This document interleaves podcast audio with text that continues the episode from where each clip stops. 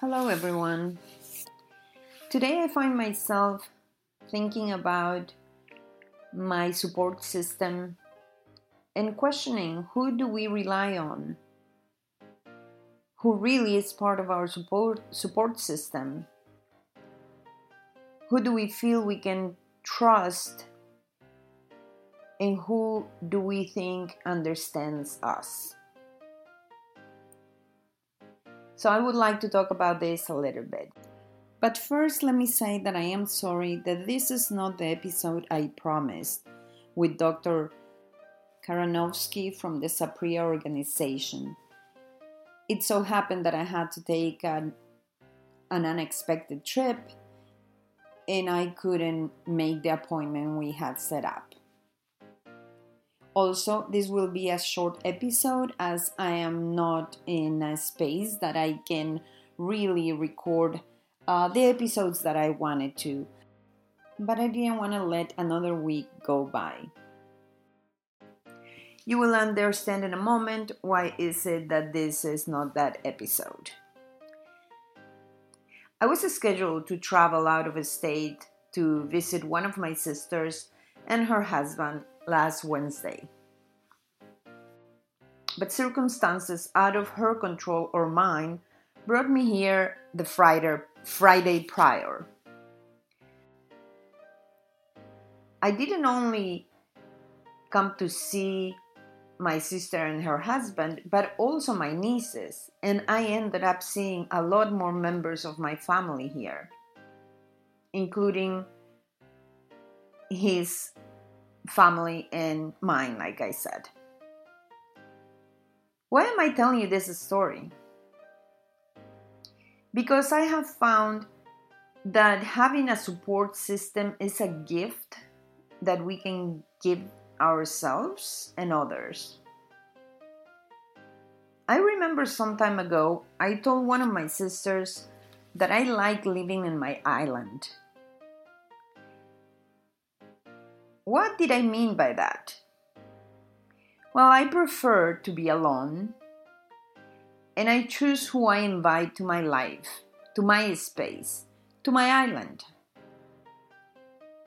She replied that there was no one that could be alone, that no one is an island, and that everyone needs to be with other people. It is something that I simply uh, respect because it's what she thinks. And I agree, it's wonderful to have friends and to have people in your life. But not just anyone. You have to know who you invite into your life. So, how does this relate to our sex abuse survivorship? Well, I have to say that I still love my island that I have my boundaries clear in my mind, even if sometimes the people around me don't understand them. I enjoy very much my time alone, and I choose when to have people around me. But I also have found through this visit and getting together with relatives that many people need and find huge value in having a support system around them. I am guessing that most people, in one way or another, knowingly or unknowingly, find comfort in the company of their loved ones. One of the traits of being a survivor of sex abuse is the isolation that we get into the shame, fear, and all the other feelings that the abuse has brought to us is probably what makes us feel safer in solitude. And in this way, we don't have to deal with questions, comments, or innuendos that will probably make us feel even worse. After the abuse and rape that I endured when I was a child and a teen, I learned to ignore what had happened and buried into the depths of my mind, psyche, and soul.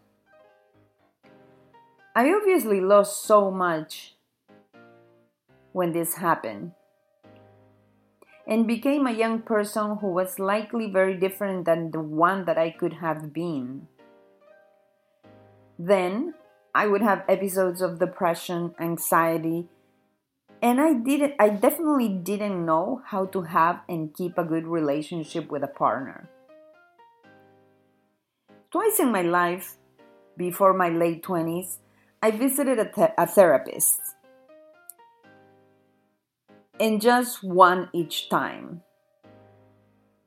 So it was basically two dif- different therapists, and I saw them only once. And I only went because my boyfriends at the time were freaking out about me not being able to get up from my bed, didn't want to eat, didn't want to do anything. I just uh, was depressed. So they basically brought me to a therapist uh, who wanted to give me prescription drugs, and they did. Later, just a few days later, I would have an awakening and refuse to give in to meds and depression. Somehow I found the strength to get up and keep on going. I attribute this to my inherited strength from my mom. But every episode later, and I mean episodes of depression and anxiety, would be more difficult than the one prior. One of the worst times was when my kids were very young elementary school age. And I was so depressed that I couldn't take my daughter to her international dance class. You have to understand that one of the greatest joys of my job as a mom has always been taking my kids to their extracurricular activities. It was really hard not to take her to her class. I was totally heartbroken. So I knew I had to get my my stuff together. And so I did. I have normally been able to get myself going whenever I started feeling the depression symptoms. I have been able to manage my own care with the help of my therapists and doctors and continue on with life. But again, all that prior trauma had been stuck deeply in me. And it wasn't until recently that I learned that not only therapy, but also having the right support system is the most important gift you can give to yourself. Being part of my weekly survivors group has been invaluable having friends who understand me a gift. And seeing my family support each other during the last few days is a reminder that we can always benefit from the presence of others, even if it is just by showing up. I want you to know, my fellow survivors, that even during the times when you think no one is there for you, and that none of the family and friends you have understand you, you can always find support, care, and understanding on those of us who have similar experience to yours. You are definitely not alone. And pain and grief that you may be going through doesn't have to be a quest that you have to take on by yourself. You can find support in many people. We are here for you. There are many groups that can support you. So, my recommendation right now is that you do some research and try to find places to go to uh, virtually or in person where you will find the support that you need. A little bit of research online will take you to many places, even in Facebook there is a lot of support groups for us.